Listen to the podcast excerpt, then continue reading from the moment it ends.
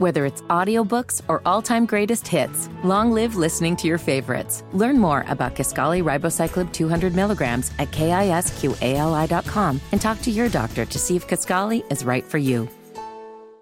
Back here on a Friday, heading into a three-day weekend. Happy New Year to you. Jake Query along with Jimmy Cook, Eddie Garrison here as well.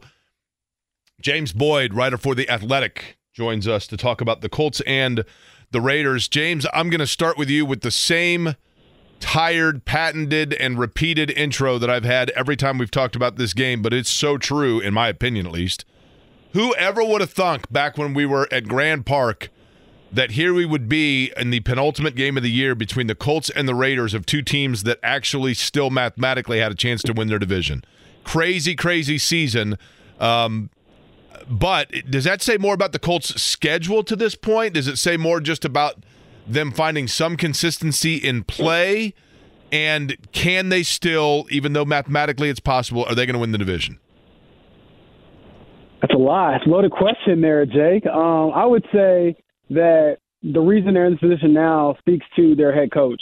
Um, give Shane Steichen a ton of credit for keeping this team afloat despite all of the changes, injuries, suspensions, you name it, they've had it this season. And so um, kudos to him for keeping them afloat and moving them to eight and seven this season, I think that he's found a way for them to be competitive in pretty much every single game. Obviously, last week was not the case, but for the most part, they've been competitive. And so I think on top of that, when you look at what they can do as far as getting into the playoffs, yes, it's possible. You know, the Jaguars are caving right now. The Texans um, aren't playing, you know, out of their mind. It's possible, but I think right now the goal will be for them to just get in any way they can. If they get in, that's a successful season. And even if they don't, um, I can't say that if they missed out that I'm disappointed or like this season was a failure because of what they had to overcome to even get to this point. So James, the you know, I'm curious of this. Shane Steichen, and I agree with you. Steichen to me has been kind of the the stabilizing calm of the ship, if you will. I mean, he's been very he's looked and acted the part all year to me. But do they still come up with wrinkles down the stretch here? Or are you at the point in the season where you say, we're going to do what we do and we're confident that that's going to be enough? Or are they constantly tweaking new looks that we have not yet previously seen?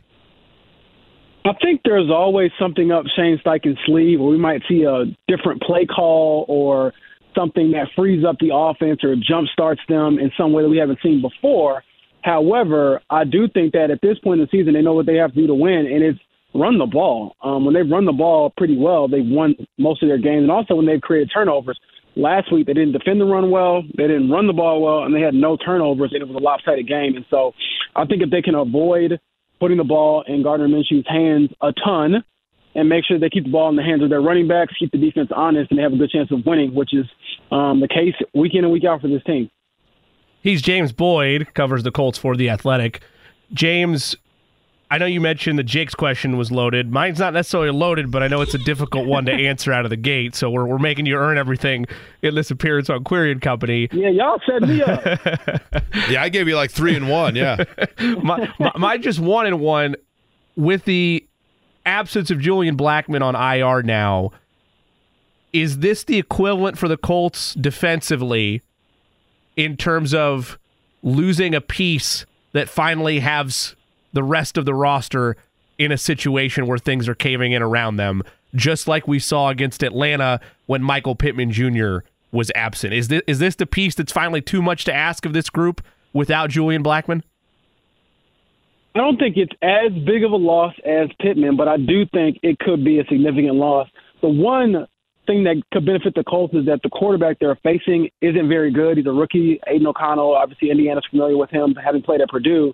But it's not like he's some, you know, superstar quarterback who's going to just light them up because the secondary is weak.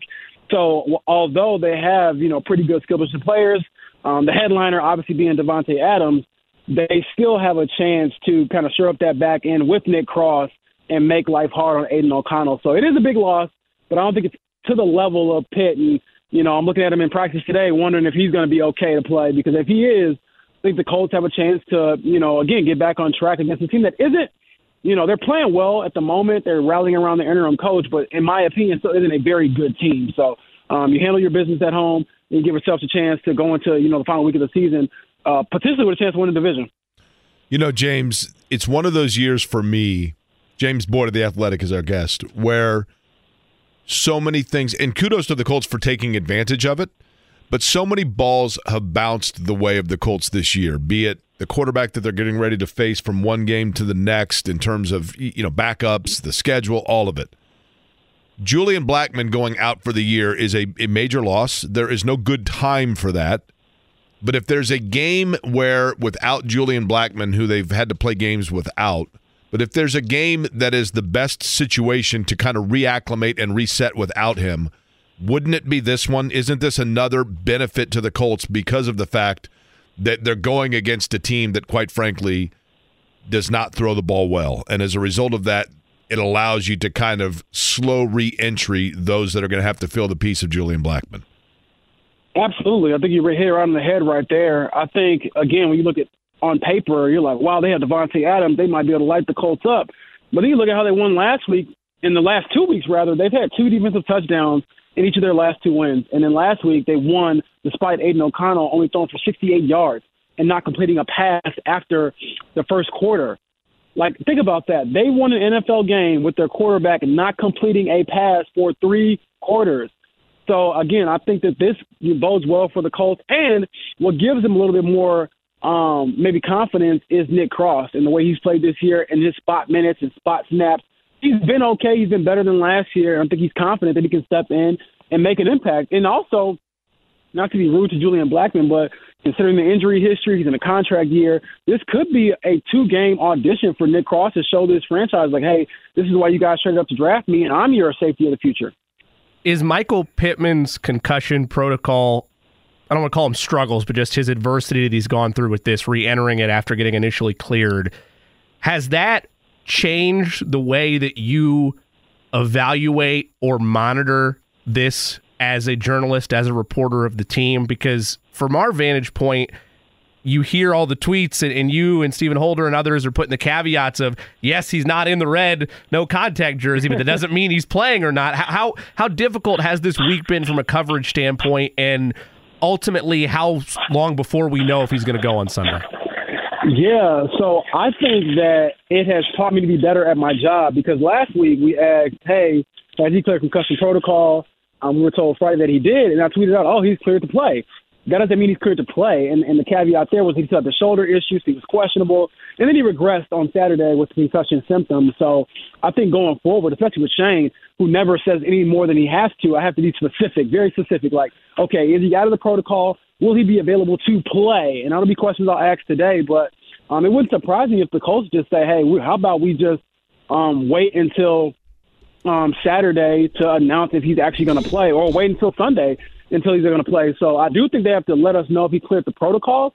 But as far as being available to play, we'll see. And so I just put it like this to the Colts fans: until you see him running out there for warmups um, with his helmet and his pads on, just don't think anything of his status just yet.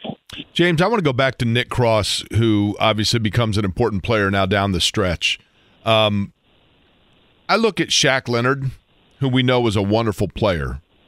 But Shaq Leonard was so gifted athletically, I guess still is. I mean, but that when his body started to break down on him and he had injury, he didn't necessarily have the base mechanics to make up for the lack of athleticism he had been so reliant upon. Is Nick Cross kind of a safety version of that? Does he still need to learn the mechanics and the lines of the position as opposed to strictly relying on raw, raw athleticism? No, I think he actually has a lot of the sound techniques and things like that. But the biggest thing I've heard from him and others is just the communication factor. You lose your strong safety, they're closer to the ball. They're usually like the middle linebacker of your secondary, and so he has to be more vocal, which I think goes against his natural um, personality. He's a more of a quiet, reserved guy, and so they've been challenging him to be more vocal, be more out there, and they have said that he's taken steps in the right direction this season to do so. And I think one of the other factors that that lets you know he's pretty sound defensively, at least with you know uh, coverages and technique, is because they rely allowing him to be their backup safety at strong safety, backup safety at free safety, and then backup nickel back as well. So he has a lot on his plate this year. And I don't think you can really put a lot on his plate if you hadn't trusted um, the technique and the, the mindset as well. Okay, I'm going to name a couple of guys. You tell me whether you anticipate them playing against the Raiders on Sunday. You ready? Let's do it. Uh, Braden Smith. Plays. Okay, and he he has practiced twice this week, correct? Yes. Okay, Michael Pittman. I don't know. I'll, I'll, leave the concussion stuff alone. I truly don't know. Yeah, and, and I get it, James. That's a, and I think all of us at this point are kind of under that understanding, right, of the fact that concussions are one that you just you kind of have to respect whatever the decision is, right? I mean, pretty, exactly. Pretty, you know, I, I would say, you know, it's obviously a sensitive area. Pardon the pun. Okay, Zack, um, Zack Moss. I'm gonna say yes, although he was not practicing today. I don't know what that's about. Maybe he had to get just a little bit more treatment on his um, forearm. It is the same forearm he broke in the preseason. I'm not sure if that had anything to do with it. But yeah, he was not out there today, which I thought was a little bit of uh, a question mark. Uh, anybody else that is of question that we haven't mentioned or that maybe is flying under the radar in terms of their lack of health? I think DJ Montgomery, um, you know, obviously he had a, a pretty significant performance in their last home game, the win over the Steelers. He had a groin. He practiced today for the first time this week.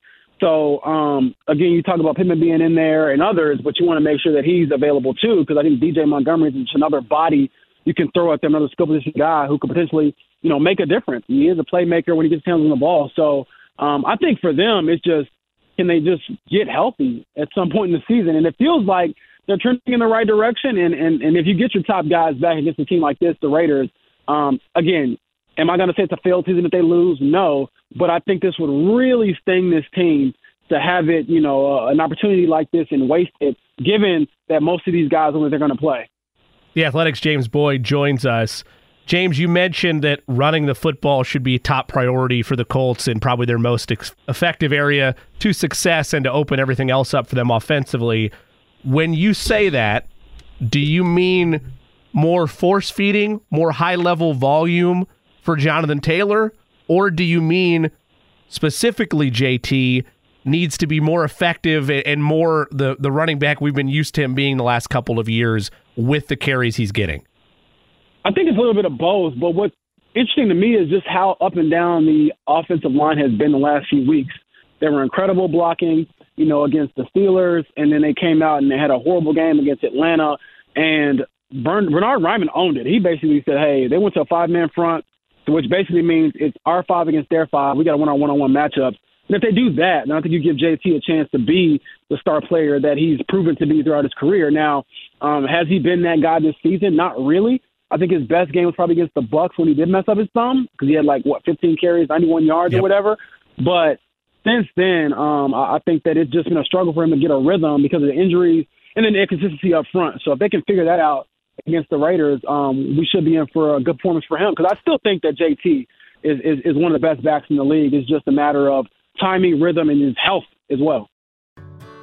Whether it's audiobooks or all-time greatest hits, long live listening to your favorites. Learn more about Kisqali Ribociclib 200 milligrams at kisqali.com and talk to your doctor to see if Kisqali is right for you. James Boyd is our guest. The Athletic is where you can read his work, where he covers the Indianapolis Colts. You, of course, hear him on this radio station frequently as well. James, tell me a point this year, if there is, I'm assuming there was one, but when you look back and you're you're reviewing the Colts 2023 season, tell me the time that was the first epiphany you had where you had to remind yourself that Shane Steichen was still a first year head coach because you thought to yourself, that moment right there sounded and looked like a coaching veteran. And that decision or that way he carried himself or that mannerism shows that he is a guy at this point that appears to be advanced beyond being a rookie head coach. Was there a moment? I think it might have been maybe midway through the season when we asked, you know, what's the hardest part about being a head coach? And he was like, well, none of it's really hard. You just prepare. And I was like, eh, that could be seen as arrogant. But then you see the way he's prepared, and you're like, you know what? I don't think this guy ever has been underprepared. Now, there's questionable calls for every coach, but I do think that they have a guy who because he prepares so much and he basically lives in his office, from what I've heard, um, that rubs off on the other guys. And so he instills that confidence in them that no matter what happens, we're prepared for it. And I think you see that in the way that, you know, you have guys like Tyler Goodson and Trey Sermon step up, you know, in games. And so when you see performances like that, and you ask where they came from, yeah, the player stepped up, but that's a reflection of their head coach because he's always, you know, preaching and coaching, you know, from the top down um, that every guy matters. And, you know, you hear those cliches around the league, but just talking to some of the guys in the locker room, he does make these guys feel like they have a chance to make a play. And they also know if they do something in practice and, and excel at practice, they'll get a shot on game day to, you know, show their skill set, which, you know, Shane has shown. He'll he'll put you in the game if you show something in practice, and, and these guys have had a great opportunity to do so because of the injuries and things like that to go out there and make plays. How much is his departure a factor in what we've seen of late in Philadelphia, or is that simply an easy narrative? I think it's very significant, and it goes for both sides of the ball. I think that them losing their offensive coordinator and their defensive coordinator, you know, down there to again into the Cardinals is a huge loss, and I think that you've seen the the losses and, and the effect of it on this group. And it looks like everything offensively is so hard for Philadelphia, despite all their talent. And I think that's a big testament to how easy Shane Steichen makes it look, even though I'm sure his job ain't easy. James, does it feel like as we get into like the mood and vibe of things around this Colts team, you mentioned that it might not be viewed as a failure you if, if they miss the playoffs, but it would sting for this group. How much of that is carryover from the struggles they've had the last three or four years? And do you get a sense from veterans that that's on their mind of not wanting to repeat the failings of the last couple of years? Yeah, Zaire Franklin dismissed this notion the other day. We asked about it, and I think that's because I had it in my story after last game. And I just to kind of clarify for everyone out there, when I talked to Kwity Paye and he brought up 2021 and how it feels like deja vu, that was all on his own. I just asked him, hey, you know, Gardner Minshew said you can't take this for granted. What does that mean to you? And he was like, you know what? It feels just like when my rookie year. We were right there. He said we let other people dictate our future, and we fell flat on our face. We can't let that happen again. He did say it's going to be, different, uh, be a different story this year. So we'll see if we can take him at his word after these next few games. But um, I definitely can say with certainty, obviously, having talked to Quinn, Kwity Paye, that it's on the mind of at least him and maybe a few other players. Even though they might not admit it, I, th- I know it's something that's going to haunt them if they, you know, fall flat on their face again, despite it being a totally different situation, different coaches, different quarterbacks, all those things um, to be this close and then to maybe not make it would sting a lot. And so I think that's just one of those factors where they, they know it's in the back of their mind. They want to avoid it. And if it gives them extra motivation, extra juice, maybe that's a good thing. James, Zaire Franklin is such a just a stabilizing force for their defense and just his his total story. There's a reason the guy clearly we're seeing there's a reason why he was a four year captain in college, right? Give me a player for the Colts this year that inside the locker room is a much larger force and a much bigger role model, if you will, leader than people outside the locker room would realize. Tyquan Lewis. Actually, this is a story on him and how he took Nick Cross under his wing last year and embraced him. Because every time I go in the locker room now, Nick Cross is hanging out with the D line and thinks he's an honorary defensive end of, of some sort because Tyquan Lewis uh, has basically embraced him and kind of encouraged him. Even last year, wasn't playing, and I think the biggest part about what that says about Tyquan is his character. Last year, Tyquan was coming off his second, you know, uh, devastating injury, and then this year he's finally healthy. He could have been focusing all on himself and been in his own little world, but he's the guy who uh, brings the levity, brings the joy, and um, really uh, doesn't care what role you have on the team, what position you play, offense or defense. He talks to everybody, and from what I've heard, he's like the emotional leader and somebody who really um, brings a lot of fun to the room and, and just reminds them to be, you know, uh, grateful for the opportunity to go out there and play because for two years he couldn't do that. Can or will Shane Steichen come up with a different offensive philosophy to kind of protect Gardner Minshew from becoming turnover prone down the stretch? I think it's just the nature of who he is at this point. I don't think Shane is a magician. He can't just make a player, you know, not be what he's been throughout his career or throughout this season. I think the key, like I said earlier, is the, you know, can you get the ball rolling on the ground? And if that's the case, you keep it pretty even because Gardner's been pretty good when they have a good running game. And you look at the last game that he had at Lucas Oil Stadium, he was on fire. You know, three touchdowns, no interceptions. It's because they ran the ball extremely well and made it very simple for him to throw the ball when he had to. James Boyd, The Athletic, where you can read his work. Colts Raiders coming up this weekend from Lucas Oil Stadium. New Year's Eve, as a matter of fact, is when the game will be played. We'll be talking about it all to start off, of course, the new year. James, Happy New Year to you. Appreciate the time as always. Same to you both, man. Thanks for having me.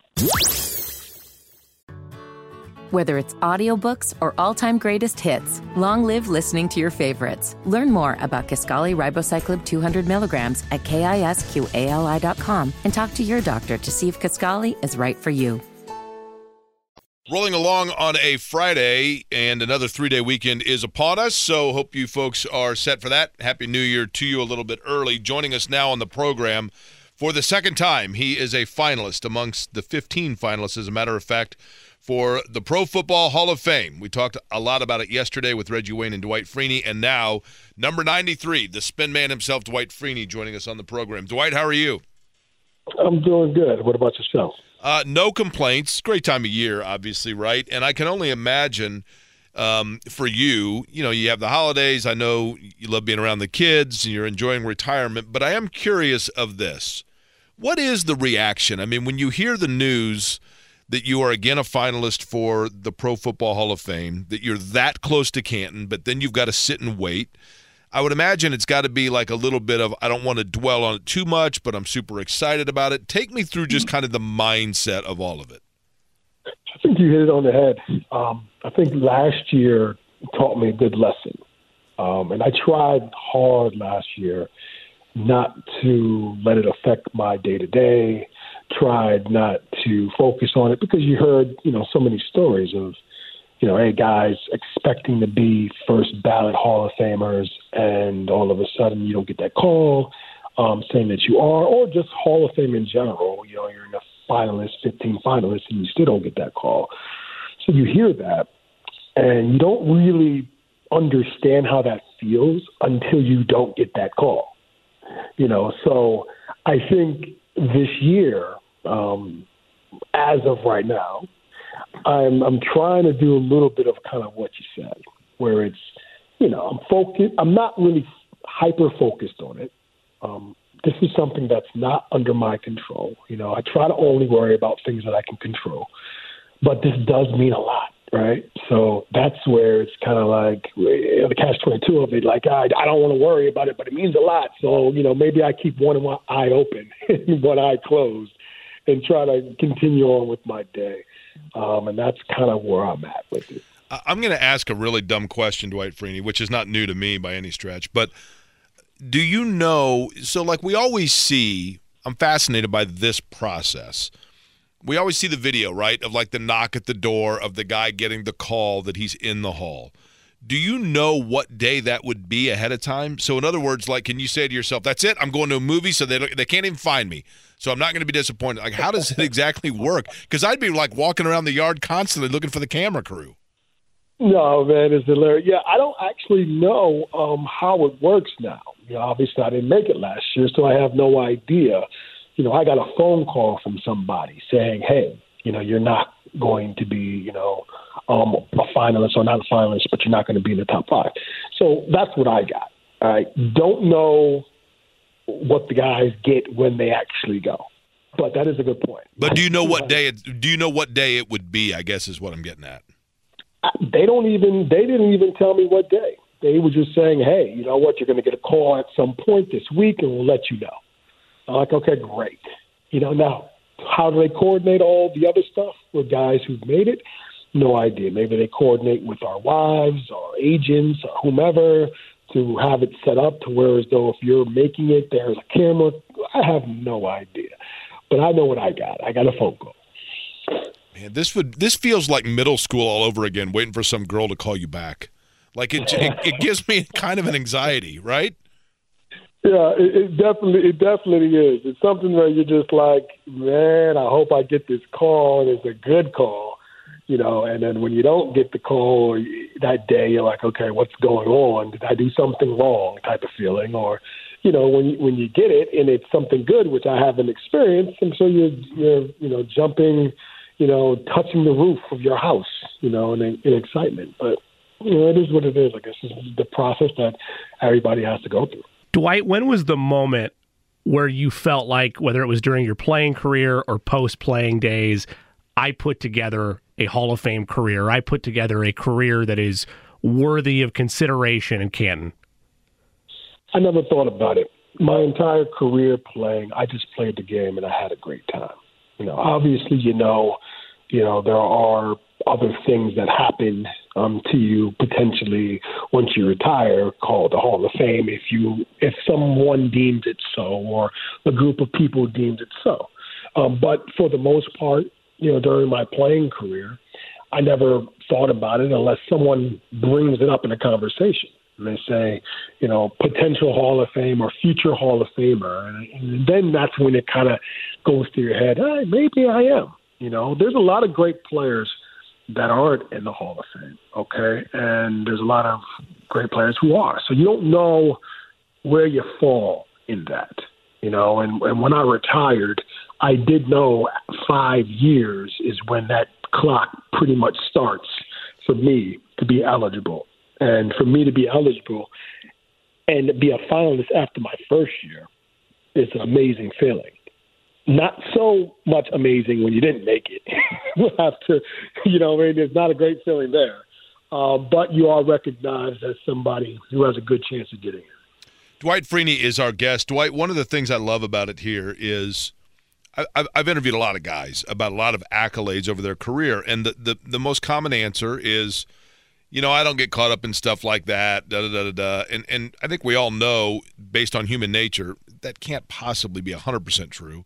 I love the fact that you're honest about the fact of, yeah, I mean, like it's it's a huge honor and maybe kind of nerve wracking, right? do do you have a tendency and i know that you have a great respect for everybody that's in that list with you including your former teammate reggie wayne but do you have a tendency to kind of look over the other guys and size yourself up against them i mean i think you have it's just human nature you know i think you know you were right on that where you look and say i got a pretty good chance this year you know for whatever reasons being hey, this guy was on the list a bunch of times and didn't make it. Maybe this is your opportunity, or maybe this guy, maybe they need a defensive end. You know, they don't have enough defensive ends on the list, so you know maybe I have a good opportunity, or maybe there's no quarterbacks in this you know uh, this year's uh, draft or not draft, but um, process. So therefore, hey, you know what? Because there's no quarterbacks, hey, they're gonna have to take some other positions. I might have a better chance. I think that's just part of part of it. Okay, anybody who's in this top 15 is great players. Okay, they're great players that did great things. Um, all deserving to be in the Hall of Fame, I believe. Um, who goes first? Who goes second? I don't know. It just depends on who the people who are deciding this and whatever film or whatever influences them. Um, but it doesn't take away from the talent and the great players that are on this list, regardless of who makes it. Because I think anybody would say these 15, you know, um, are great players and they all deserve to be in, period. You know, one of the things I would think, Dwight Freeney, our guest, one of the things that would be really hard, Dwight, and I want you to expand on this or even tell me if it's not accurate. It may not be accurate, but when you're a great player in any sport, it means that you put in so many hours when other people were not around and you were in control of your own greatness. And when you went out on the field, for the most part, while it's a team sport, you were in control one on one against a lineman. And then suddenly to have the greatest honor of all taken completely out of your control has to be a totally foreign mindset and feeling for you. Well, I I think it is, but obviously we're talking two different things. You know, it's it's obviously accolades and awards and all those things are not under your control. That's already built into the cake. You already understand that totally. So when it happens or it doesn't happen, you're at peace with it because you understand that is part of the process. As a player, you have a lot more control. You don't have total control. There's things that happen where, you know, they you know you want to get five sacks, but they only threw four times. You know, it's like you know, or they only gave you one single block and you're getting blocked by three guys, and 20, you want to have a, a big sack night or what have you. There's certain things you cannot control, even the game of football where you love to control. But you can only control the things that you can control. And like you said, the work that you put in off the field, the things that you can do on the field that you can control, that's what you are uh, focused, hyper focused on. This type of thing, it's you don't have any control, and you already know you don't. So it's it is hard, but it's you get it because everybody has to go through it if you're at this level. Colts legend Dwight Freeney is our guest. Dwight, you mentioned focusing on having fun and doing the best you can with the game. And of course, your signature spin move leading to many a sack in your career is the most fun for Colts fans. I know for myself, I'm sure you got this all the time as a player, but playing Madden, there are a few things quite like hitting the spin move with you going into a sack. Uh, I've always wondered from a timing standpoint or when you lined up, when did you know, hey, this is the time to break it out? That, that whatever the opposing lineman's doing, this is the time for the spin, and it's going to get me a clear lane to the quarterback? Well, I think that happens primarily, um, you know, through film study for me. You know, I kind of knew based on what this guy did on a play to play basis or when that formation happens or whatever, you see openings, you see weaknesses um, and that was for me. Now, when you get in the game and you're actually going through it, the the time that you spent studying um, that opponent, it starts to kind of reveal itself as far as, yeah, you know what, this is exactly what I saw on film. This is exactly what I think would have happened, you know. And then you those things open up, and we're like, okay, well, there it is. You can spin inside whenever you want. you know, you can do this whenever you want. It's there. And, and and for me, it was because of the amount of time and hours that I put in on studying the opponent. Now, not every opponent, offensive tackle or in system will allow you to do those things. If the guy is setting inside and he's waiting for you to spin, I don't care if you want to spin, you're not going to be able to spin inside just because he's playing you for it. You know, so you would have to wait based on scheme, based on how he actually pass sets you and the previous plays to know, hey, you know what? This opening is happening and I can catch him with this particular move. Did you ever spin so fast that you got kind of dizzy for a split second and lost sight of which direction you were going? Uh, no, you know what? I, I, I hadn't. Uh, I had not that I can remember.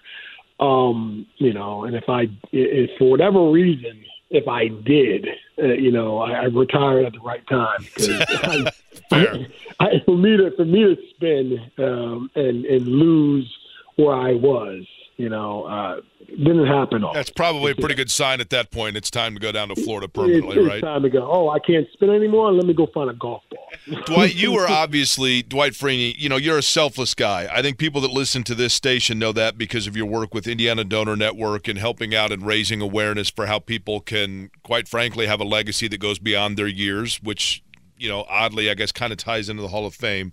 So I know you're selfless, but I'm going to give you permission right now to be selfish. Give me Dwight Freeney's case. Sell for me why you should be in the Hall of Fame. Well, you know, I, I would say this. Um, regardless of what happens, I, I do know this. I left my mark on the game of football. Um, I changed the game of football. And not too many players can say that. Um, they didn't draft guys my size that high in the first round. Um, we were considered undersized, um, a tweener. Um, let's just say that. And now they don't say that that much. I know I changed the outlook on guys who are potentially undersized, right? I also know when you see a spin move, somewhere on that tree, of lineage tree, whatever, of spin moves, my name is somewhere on that tree. All right. So either a coach tried to emulate um, that based on film study or a direct correlation through a coach. Um, somewhere, somehow, there is some type of tie there. Um, and they didn't teach really the spin moves that I did um, prior to me. because they were ever, it was always taught never turn your back to the quarterback. All right, and and that's all you did when you spun. Now you spin, you're, you're losing side of the quarterback force, but sucking. So when I see my spin move on video games, when I see my spin move being used in college and high school and the pros, I know where it came from in some way, some fashion. So I I do feel great about that. Um, and lastly, I think for me, you know, I played the game hard. I played it how it was supposed to be played. You know, um, maybe the stats may not show because you know, sometimes the sacks numbers lie. You know, sometimes you can get a sack and just be completely unblocked. You can get a sack if you get pancaked by your offensive tackle and the quarterback trips over you, and you can get a sack if the quarterback happens to run out of bounds. You have to be the close, closest person. So not all sacks are equally um, the same. I know I worked very hard for my sacks, and I know I had to sometimes fight through two guys to get there. And um, I'll put my tape up against anybody's that ever played. When you go in, underneath your bust, it will list the teams of service equally, but the Indianapolis Colts will be the first because it's the first where you played and the longest, obviously, but the first. What will it mean to you to represent the Colts franchise and to potentially be going in with your teammate Reggie Wayne? I mean, I, I don't really think that um, words can describe that that feeling if that ever happened.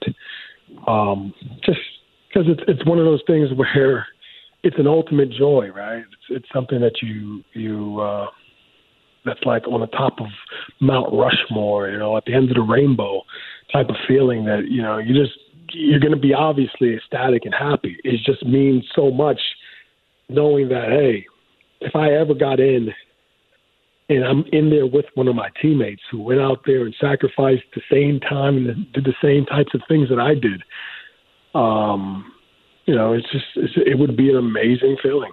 It would honestly be amazing, and I'll be highly honored, you know, to wear that horseshoe even more if that were ever to happen. Will you guys you know, talk to one another about the process and you know just going through it as you have before? Nah, you know, I know I did I didn't talk to him much before. You know, it was just the last process that I went in. Reggie went through this process a few times prior to me, and I can only imagine what he goes through every time because he's been on that top 15 finalist list a few times and hadn't got in, and it must it must suck, you know, for him not to be finally called. He deserves it. Um, so for me, and I, I think having a conversation with Reggie about it, I, first of all, I don't want to bring up any sore spots, and I also don't want him to get his you know expectations up like like how I'm not trying to get my expectations up. If it happens, it happens, and it's a great honor. If it doesn't happen, then hey, maybe next year mentality, and uh, that's how I, like to see it at least. Colts great. Dwight Freeney joins us. Dwight, you mentioned that not all sacks are created equal. Is there one, maybe two, for you when you look back at your career that are right up there that you you relish in if you ever look back? Yeah, I mean, I think for me, it's it's whenever you can close a game with a sack. Whenever you know you, you like to think about it when you were a kid, you know, and, and, and I think it primarily happens in other sports where it's basketball or baseball. You know, basketball, there's like three seconds left on the clock. You have the ball and you shoot it up and you score. Your team wins the game. Or if it's baseball, it's you know you're at the plate and your team is tied and you have to hit a home run to win the game. It's it's that type of feeling for me. And I and I was lucky enough to have two of those moments. Um, we were playing the Dolphins, and I was on the Colts. So I was playing the Dolphins, and uh, I ended up sacking the quarterback in the fourth quarter, closing the game. Our team wins. It was a hard fought battle. I think that might have been in 2003 um, when we went down there, or it could have been four, 2003. And then the next time I remember doing it was when I was playing for the Arizona Cardinals, and I had a spin move versus the Vikings, and it was the fourth quarter, and I happened to hit the quarterback caused fumble. Our team recovered it. Game over. Um, those are the moments on the sacks that I would remember the most because we won the game. Our team won the game because of that. And that's the main, most that that matters, right? Is the game, the big W, the win. So when we win the game based on that particular play, it's it, it definitely is the top feeling and a top mem- memory that I would have. Dwight, lastly, and I appreciate your time, Dwight Freeney. You know, we, as I'd mentioned, we hear you on this radio station trying to raise awareness for the Indiana Donor Network and, and how organ donation has helped out for young people in particular, but how anybody can be an organ donor. Um, so I know you're up to that. Have you enjoyed that particular service, if you will, and awareness that you've raised? And what else now are you doing aside from making sure that you're not staring at the phone waiting for the call? well, obviously, with the the, um, the donor organ donation, um, that is something that you know, like you mentioned earlier, right? It's it's how you find a way, you know, uh, to to give back, and, and and that's the ultimate way, right? You know, um, you know, you can donate your organs for someone else to live their life right as you pass and they you can help other people live a full life you know it's it's something that is is an amazing amazing thing once it was brought to my attention that that, is something that uh that could be done and that needs to be done. Um and uh, I was you know happy to be involved with that. And as far as the, the second question, golf course, it's, it's it'll be called a golf course. That is where all my attention goes to, man. When when uh, when I'm waiting for this call. All right, so I'll be out there hitting the ball, trying to figure out why the ball won't go where I want it to go, and um, if that call comes, you know, hey, uh, hopefully I'm available to take that call. Um, but I'll definitely be focused on something else, not waiting by the phone. Well, hopefully, this is the last time we have this particular conversation, but I will warn you that when the phone call comes, within probably a week, you're going to get another one saying, Can we get you back on the air to talk about the fact you're a Hall of Famer? Absolutely. No problem, man. But, Dwight, we, we always appreciate it, man. Best of luck through the process. Hit the ball straight, and by all means, Happy New Year to you. All right, man. Same to you. You take care of yourself. I appreciate it. Dwight Freeney here on the program. Whether it's audiobooks or all-time greatest hits, long live listening to your favorites. Learn more about Kisqali Ribociclib 200 milligrams at kisqali.com and talk to your doctor to see if Kisqali is right for you.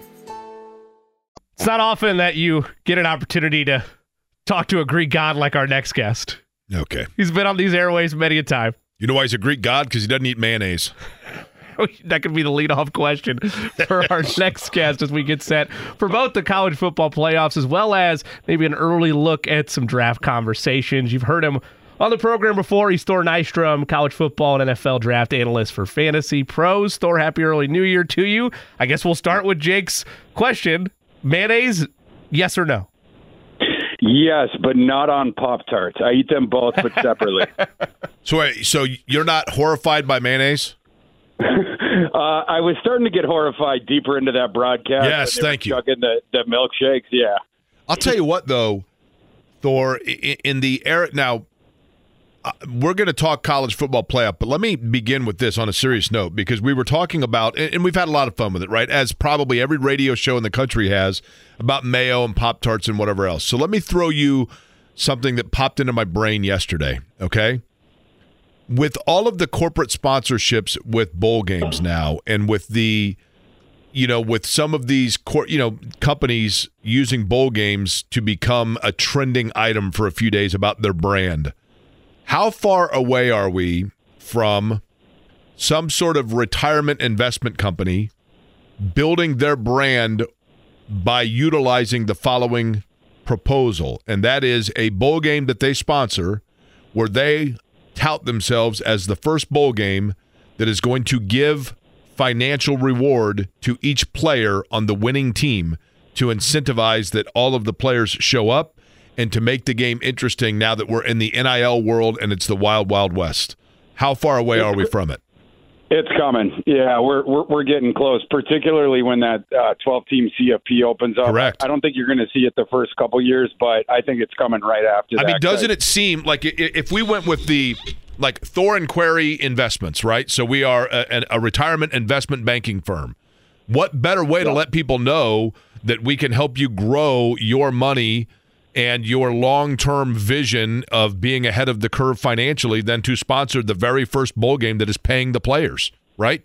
I love I love that. Yeah, I mean, you know, doing that, uh, you know, just like the Super Bowl, right? You you incentivize the the winning roster with a bonus, the losing roster, the players on that, they they also get a bonus, uh, less or so, but they still get one.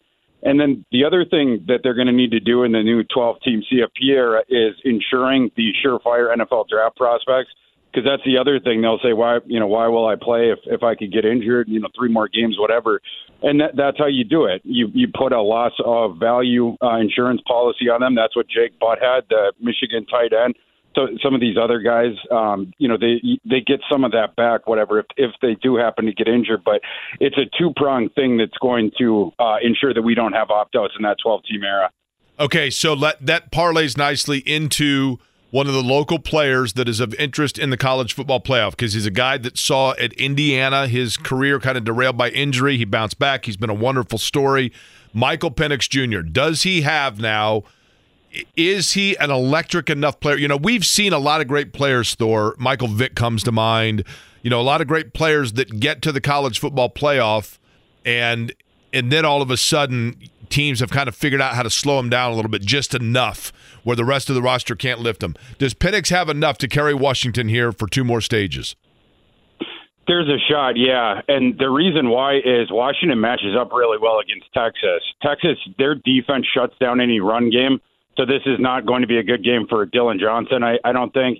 But Penix is going to be able to throw into their weakness with the three elite wide receivers that he has. Odunze is probably going to go in the top 10. McMillan could go late round one, early round two. And then they have Polk as well. They also have two good receiving tight ends. And by the way, Dillon Johnson's a very good receiving back. He originally signed with Mike Leach at Mississippi State to play in the air raid because, you know, that's a skill of his. But Texas's pass defense is not nearly as good as their run defense. That's where you attack them. So there's a path absolutely for Washington pulling off that upset. And then you, you get to the next round. I, you know, I, I think either of those teams they they would match up okay with. You can get Alabama down the field in the in the passing game. It's hard to run on them, especially outside the tackles, but you can throw down the field on them. Uh, we've seen that over and over again this year. They they just have a weakness back there. Michigan, I think, is the most complete team, but you would give uh, Washington a puncher's chance in that. I mean, a, a team that was not as good, a similar-ish team that wasn't nearly as qualitatively good as as Washington as last year. TCU obviously slapped around or maybe not. That might be going a little far, but controlled that game and, and upset Michigan. So I, I think uh, Washington has a shot for sure. Thor Nystrom is our guest, college football analyst for Fantasy Pros. Thor, when you look at the Alabama Michigan matchup and focusing on the Crimson Tide, so much of this year has been about their inability to put opponents away and often be kind of inconsistent at times for the majority of their season, despite the fact that they were able to get here and ultimately beat Georgia.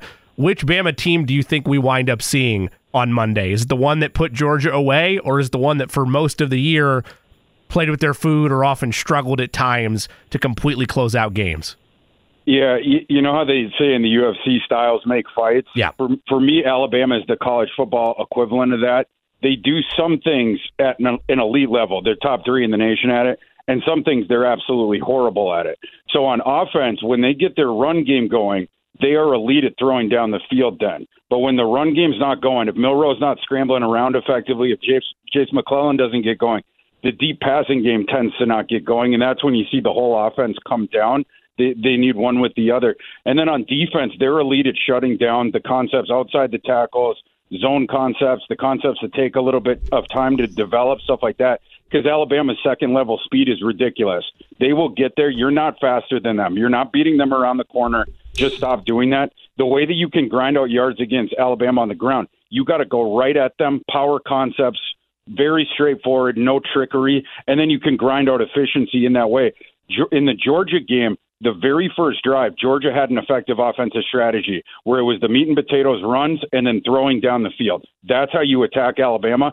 The rest of the game was one of the more bizarre offensive strategy changes or that, that I've seen. Uh, Georgia went away from that. All their running concepts is the zone stuff outside, and then the passing game they got super duper conservative which then you're just going into the wood chipper of the strength of Alabama's pass defense. They got the elite outside corners, Kool Aid McKinstry being the, the one that we're going to see in the draft here in April. But um, I, I think Michigan, they're able to uh, address that. They're able to go at the, the weaknesses there. You have Blake Corum with the power running game. Michigan, their offensive line has won the Joe Moore, Moore Award the last two years. They had eight different offensive linemen that were on the Senior Bowl watch list this preseason even coming off the two straight Joe Moore Award wins, is the best offensive line in the nation. And I know that Michigan's uh, passing game does tend conservative, but keep in mind that's against poor competition. When they get the big leads, they don't have they don't have to do that. Remember the Ohio State game that ended the 2022 regular season when we hadn't seen J.J. McCarthy throwing downfield, but Ohio State had the weakness of of getting ripped for the long passing plays. J.J. McCarthy went bombs away in that game, and Michigan absolutely slapped around Ohio State. I think you're going to see something similar here. Um, I I like Michigan in that game. Is this Thor Nystrom is our guest in the college football playoff era? You know, there, there typically was always one team that you're like, okay, their resume has them there, but you just kind of knew they weren't on the same level as the other three. Um, is this the most balanced one to four that we've had in the era?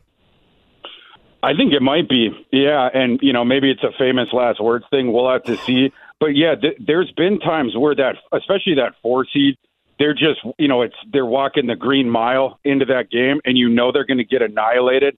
Uh, some of the Big Ten teams that have been, you know, sent up Michigan State, you know, and stuff like that. You, you remember the Florida if Florida State had been there, I think that's what we would have gotten. I take my hat off to the committee for doing the tough thing, but the right thing of putting Alabama in there because you have four teams now that absolutely could win the national title. And again, you, you have the very interesting matchups of the, the you know th- these teams that have different elite strengths, and then they have some weaknesses. You have some fascinating in-game matchups here. I, I do think this is going to be one of the best college football players we've ever seen. So Thor, I'm gonna I'll, I'll push back a little bit because, and I get what you're saying, but I guess it comes down to this: Do you believe because I don't disagree that Alabama, obviously, I mean, you know, I, I, agree one to four. I mean, I presented the question. I think it's as balanced as you get. But I thought Florida State had a better resume in the fact that they did everything that was asked of them. They went outside the league. They played two in the SEC, and Alabama struggled late against Auburn. People forget about that. But it comes down to, in your opinion, Thor, is the is the committee's job – to say we're going to pick the teams that we feel are the four best at the end of December, or is it to pick the four teams that had the best resume going in? It's the former um, for me, uh, and and the the committee bylaws. You know, they they have stipulations in there that that have to do with weighing if a team has an injury or coaching changes that could depreciate how good it is, or you know, or how good you project it to be the next game. Obviously, we saw Florida State without Jordan Travis and that offense was really tough to watch. The the way, only way they could move the ball was with Wildcat. That wasn't going to work in, in the college football playoff. So I I mean the the total resume, yes, most of which was produced with Jordan uh, Travis behind uh, center, with with uh, Tate Rodemaker. You know, it's just not the same thing. They're not one of the four best teams in the nation. So I, I think the right decision was made. Is this the final game at Michigan for Jim Harbaugh? I believe so. Well, well the, uh, I mean, unless they win, obviously, that. but you get what I'm saying. Yes, right? I, I believe the national championship will be the last game for Jim Harbaugh, Michigan. Yes. Do, so obviously, now is that because, in your opinion, Thor Nystrom, if Jim Harbaugh is to leave Michigan, is it because the money and the lifestyles of the NFL are just too hard to pass on, or because there are just so many things stacked against Michigan now that he's got to he's got to bail? This is just my read on this. I, I don't have any inside information on this, but it really does seem like the NCAA or a small group at the NCAA has it out for Jim Harbaugh, and they're trying to push him out. You've seen Jim Harbaugh. I mean, the this the second one, you know, with the second three game suspension that he got this year through the Stalions thing, they suspended Harbaugh, but they, you know, the NCAA came out and said like we're punishing the Michigan program you know, it's not specific to Jim Harbaugh, but we had to, you know, punish them somehow. The, you know, and, and you can nitpick that one. The first three game suspension he got we all kinds of coaches do worse stuff than that every year, even confirmed, reported on the record, etc. Uh, Jim Harbaugh, uh, you know, lied about uh, you know buying a cheeseburger for a recruit, and they nicked him three games on that. They're going after him for stuff you don't see other coaches, the NCAA, get after them for with punitive penalties as well. I I, I just think that the writing is on the wall here. And and that's why I think he moves on. What? Why do you need the consternation if you're one of the five best football coaches walking planet Earth. I'm not talking NFL or college. I'm talking throw them all together. He can go to the pros. He doesn't have to worry about all this nonsense. When you look at Washington and Texas, Thor Nystrom of Fantasy Pros, nice enough to take some time with us. I don't like the whole forced narrative of quarterback versus quarterback because, as we know, they're not on the field at the same time. But it's hard with a matchup like this not to. Is it fireworks across the board with Quinn Ewers versus Michael Penix Jr.? I think so, yeah. Um, although I think Texas will keep the ball on the ground more just because Washington has one of the worst run defenses in the entire Power Five. But yeah, you're also going to see a lot of the, the deep shots once Washington starts to move guys up. Washington moved guys up to address Oregon's running game, and they played way up on run defense. The problem for Oregon, and this goes into Bo Nix's draft evaluation, Bo Nix can't throw downfield. He doesn't have the pocket presence for it. He doesn't have the the, the coverage down, the the reading, the downfield ability. He doesn't have the accuracy downfield. If you look, like, yeah, his his accuracy jumped way up in terms of the road numbers the last couple of years. Check out his A dot. He had one of the the uh, in, in terms of the entire nation, got the ball out uh, fifth highest in, in terms of the fewest uh, seconds it took to throw the ball. They just get the ball out right away to it. you know whether it's a running back Bucky Irving, whether it's a tunnel screen to uh, his his half brother uh, brother Tez Johnson, whether it's uh, uh, Troy Franklin. It's just a bunch of short stuff. So um, yeah, but Quinn Ewers has a cannon for an arm. I comp him to to Matthew Stafford. I, I think there's a lot of similarities there, especially the way that they throw the ball. It, it looks like a mirror image. So yeah, I, I think you're going to see them going downfield more, and that that's probably how Ewers piles up his passing yards in that game.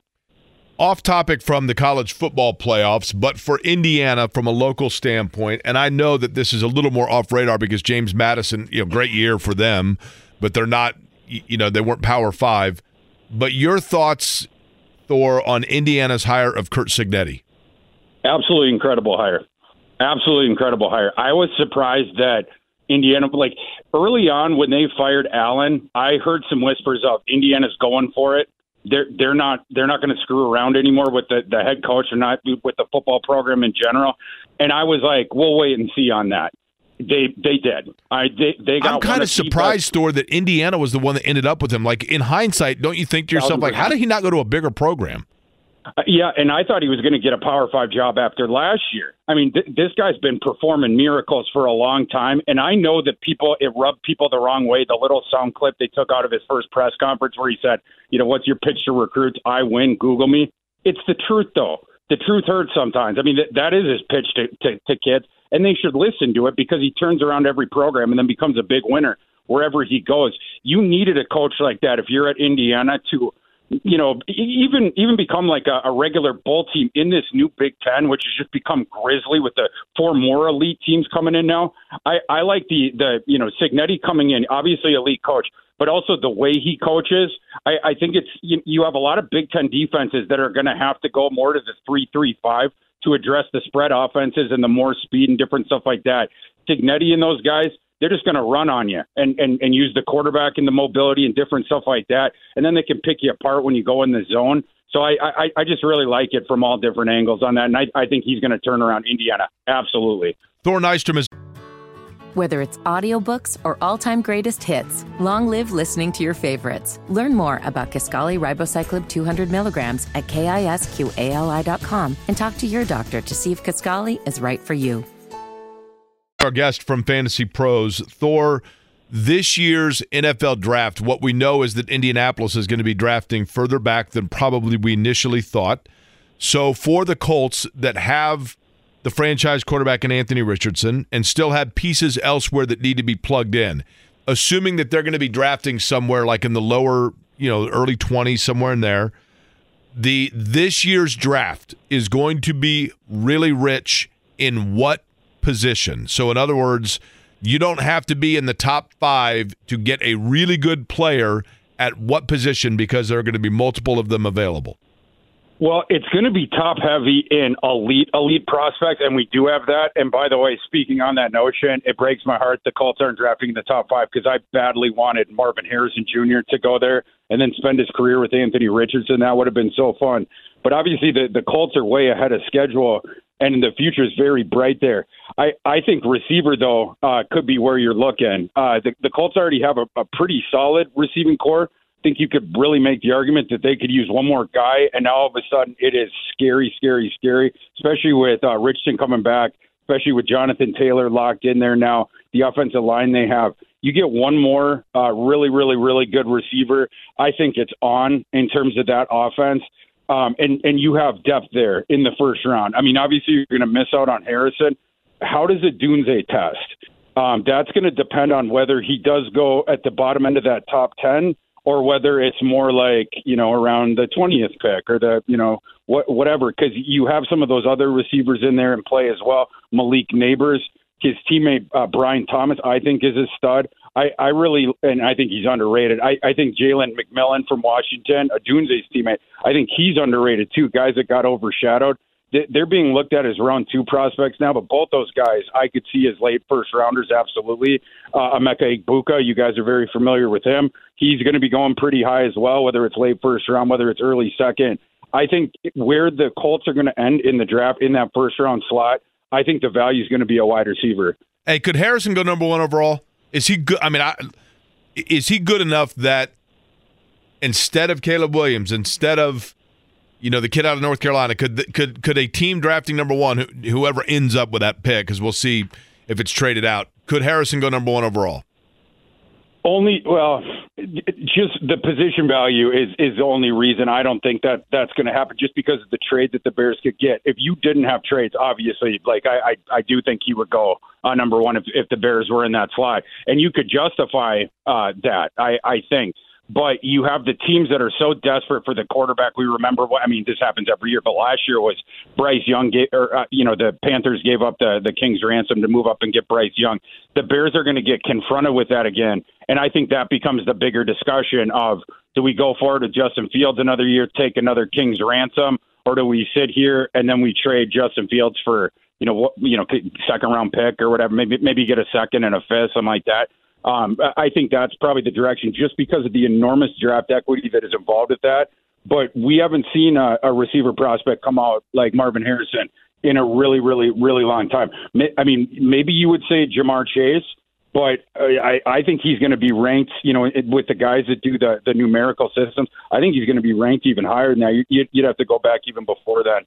You know, I'm not going to lie to you. I, I know he's a great player, and I've watched a lot of him because I'm a Clemson fan. But Drake Maye out of North Carolina, I, I would pass on him, Thor, just because every time I see his name, it reminds me of Mayo. And, and I, I, can't deal with it. I just I can't do it, man. It's a mental hurdle, I'm telling you. Yeah, well, you know, in terms of the the quarterbacks at the top, I I think it's going to get really interesting because when we came into this season, it was as you guys know, Caleb was the consensus QB one, Drake Maye was consensus QB two, and then enormous drop off, and then there was we were talking about a bunch of these other guys.